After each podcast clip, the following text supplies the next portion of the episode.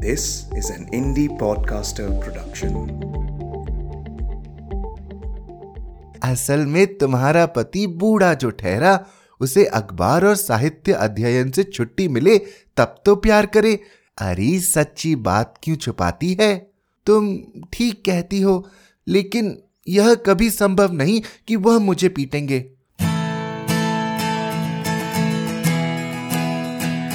आप सुन रहे हैं कहानी जानी अनजानी पीयूष अग्रवाल के साथ। चलिए आज की कहानी का सफर शुरू करते हैं।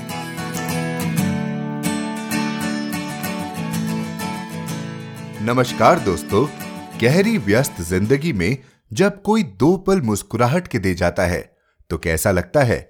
ऐसा ही कुछ हमें लगा इस हफ्ते की कहानी पढ़कर। जी, कहानी को चाहे ह्यूमर कहे या बस इंसानी जज्बातों को समझने का एक अलग तरीका, ये तो अब आप कहानी सुनकर ही हमें बताएं। वैसे कहानी शुरू करने से पहले मैं बता दूं कि हमारे सीजन 3 के 40 कहानियां हम आप तक पहुंचा चुके हैं। हमारे किए वादे अनुसार बस 10 कहानियां ही और बाकी हैं। उसके बाद क्या होगा पता नहीं, लेकिन अगर आप चाहते हैं कि कहानियों का सफर चलता रहे तो बस हमें बताएं कि आपको कहानी जानी अनजानी का हर शुक्रवार क्यों इंतजार रहता है। इतना समय, इतनी शिद्दत से जो हम आपके लिए कहानियां लाते हैं, ये हमें क्यों करते रहना चाहिए? आपके ईमेल्स, मैसेजेस का बेइंतहा इंतजार है।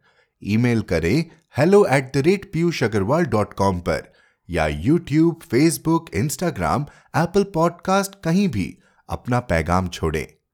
अब आज की कॉमेडी कहानी, शुरुआत में जिसकी हमने इतनी बात की, उसका नाम है एक मिट्टी के दो रंग, जो कि ओ. हेनरी की लिखी कहानी अ हार्लेम ट्रेजेडी का हिंदी अनुवाद है, जिसे अनुवाद किया है देवेंद्र बिशुनपुरी ने। विलियम सिडनी पोर्टर, जो अपने उपनाम ओ. हेनरी से बेहतर जाने जाते हैं, एक अमेरिकी लघु कथा लेखक थे।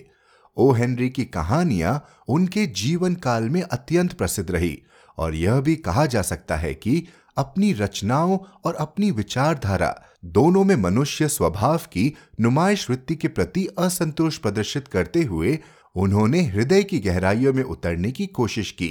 आज ओ. हेनरी की कहानियां उनके युग के प्रतीक के रूप में पढ़ी जाती है। इनके बारे में और जानकारी के लिए हमारी वेबसाइट piyushagarwal.com पर जाएं।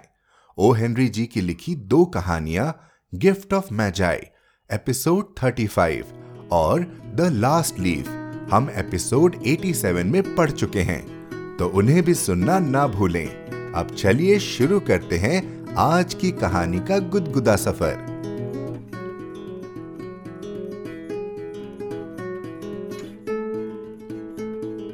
एक मिट्टी दो रंग, ओ. हेनरी। अनुवाद देवेंद्र बिशुनपुरी।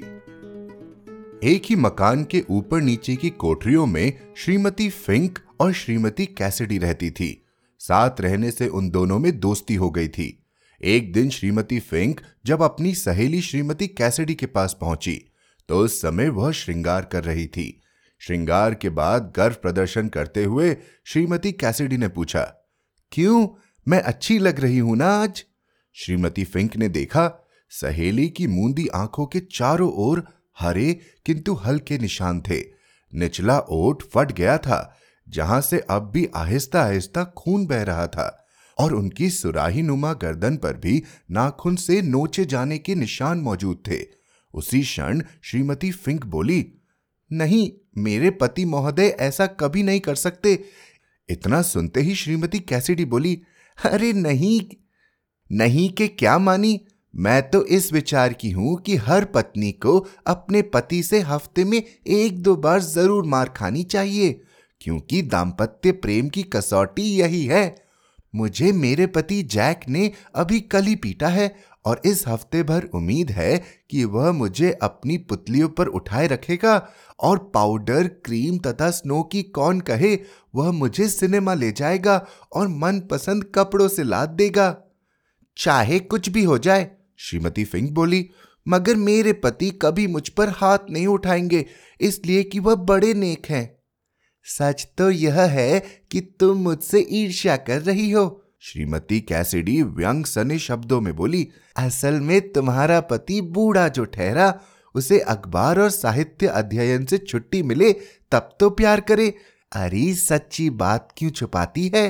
तुम ठीक कहती हो, लेकिन यह कभी संभव नहीं कि वह मुझे पीटेंगे। इतना सुनते ही श्रीमती कैसिडी खिलखिलाकर हंस पड़ी। फिर श्रीमती फिंक को अपनी कॉलर के नीचे का वह घाव दिखाया जो भरा नहीं था।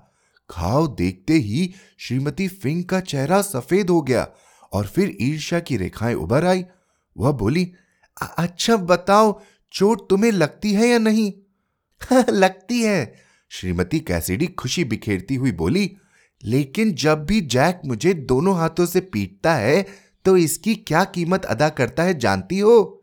उसके एक हाथ में होते हैं बहुमूल्य रेशमी कपड़े और दूसरे में मन लुभाने वाले श्रृंगार के सामान। कहो कैसी रही कीमत?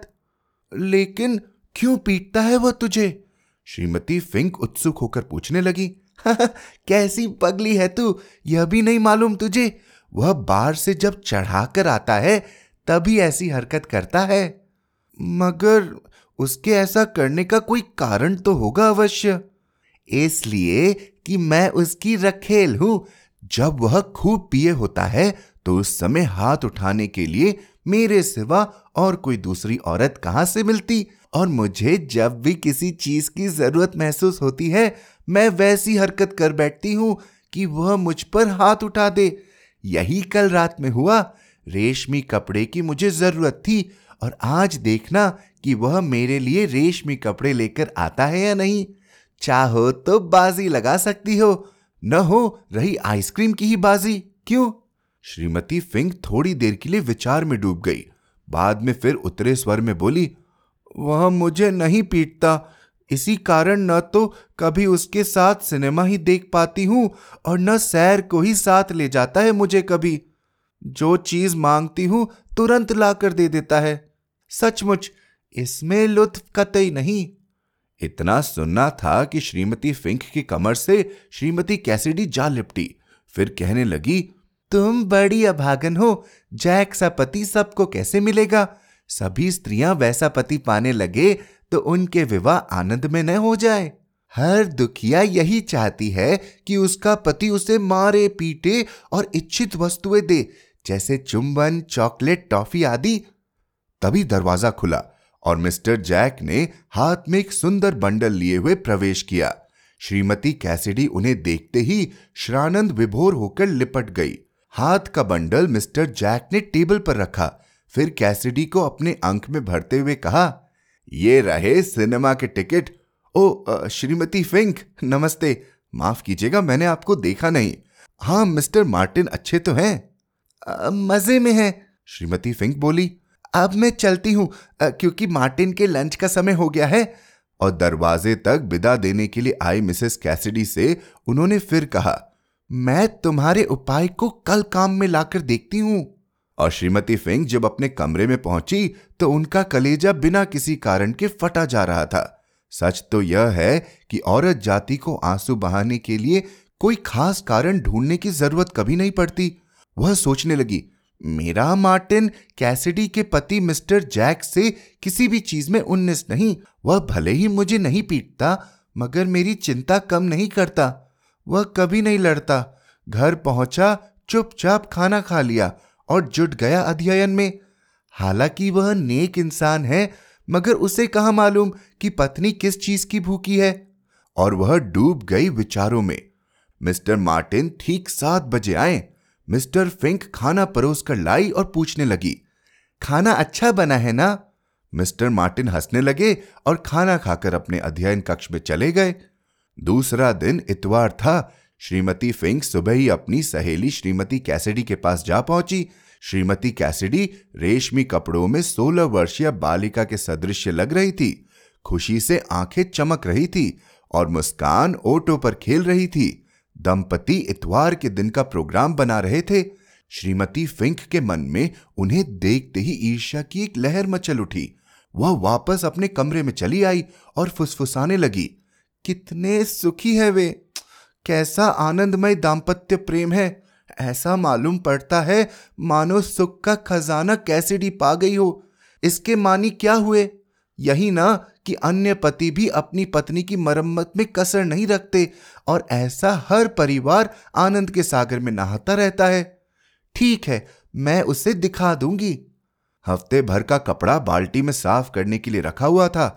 मार्टिन बेचारे अपने अध्ययन कक्ष में साहित्य पढ़ने में लीन थे। उन्हें देख श्रीमती फिंक ने अपने आप से कहा, मुझे अगर वह नहीं पीटेगा तो मैं कोई ऐसी तरकीब करूंगी कि उसे बाध्य होकर मुझ पर अपना पुरुषार्थ लादना पड़े। और मिस्टर मार्टिन थे कि रसोई घर से मीठी मीठी पकवानों की आ रही सुगंध का मजा चखते हुए साहित्यिक संसार में भटक रहे थे। पत्नी को पीटने की कल्पना उनके मन में स्वप्ने में भी नहीं आ सकती थी। और तभी ऊपरी मंजिल से श्रीमती कैसिडी के हंसने की आवाज आई। श्रीमती फिंक कपड़ा धोने की तैयारी कर रही थी। उन्हें लगा जैसे उन पर व्यंग कसा गया है। और इस विचार के उठते ही श्रीमती फिंक आपे से बाहर होकर अपने पति के कमरे में जा पहुंची। बोली, हूं, मैं कोई धोबन हूं जो इन सारे कपड़ों को मैं ही धोऊं?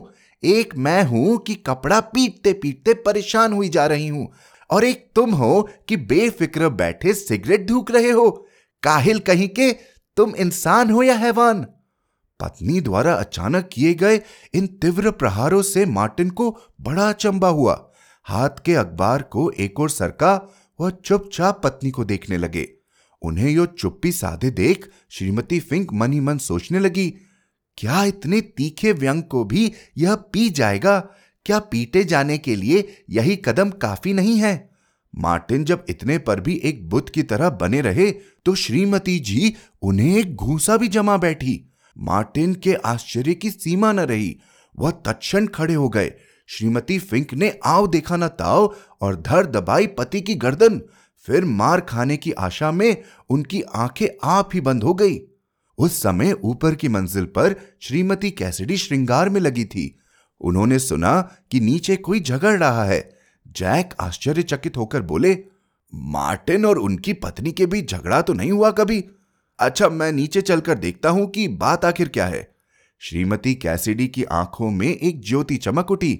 वह बोली, ठहरो, मैं खुद देखाती हूं जाकर कि बात क्या है आखिर। श्रीमती कैसिडी दौड़ती हुई जीने उतर गई। श्रीमती फिंक उन्हें देखकर ही उनसे लिपट गई। मार्टिन ने पीटा है ना? श्रीमती कैसिडी ने प्रसन्नता जाहिर करते हुए पूछा। श्रीमती फिंक चुप। उन्हें रो देने की इच्छा हो रही थी। दूसरे क्षण वह सचमुच फूट फूट कर रोने लगी। श्रीमती फिंक के सिर पर प्यार से हाथ फेरती हुई श्रीमती कैसिडी ने पूछा, अरे बोलती क्यों नहीं? उन्होंने तुझे पीटा है या नहीं? फिर स्वयं उनके शरीर को गौर से देखा तो कहीं भी मार के निशान नजर नहीं आए। श्रीमती फिंक की आंखों में मगर जो झड़ी लगी थी वह बंद नहीं हो पा रही थी और चेहरे पर सफेदी पुत गई थी। बाद में श्रीमती फिंक श्रीमती कैसिडी के उभरे उरोजों पर अपना सिर टेक हिचकिया लेती हुई कहने लगी, नहीं नहीं, दरवाजा अभी मत खोलो। तुझे कसम है मेरी, किसी से मत कहना ये सब। मार्टिन ने मुझे नहीं मारा, उल्टे वहां नल पर हफ्ते भर का कपड़ा स्वयं धो रहा है।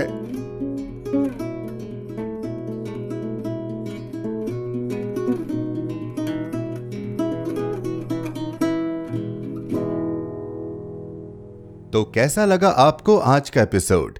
हमें ईमेल करके बताएं hello@piyushagarwal.com पर। आप जहां कहीं भी हमें सुन रहे हैं, सब्सक्राइब बटन पर क्लिक जरूर करें ताकि आप हमारी कोई भी कहानी मिस न कर जाएं।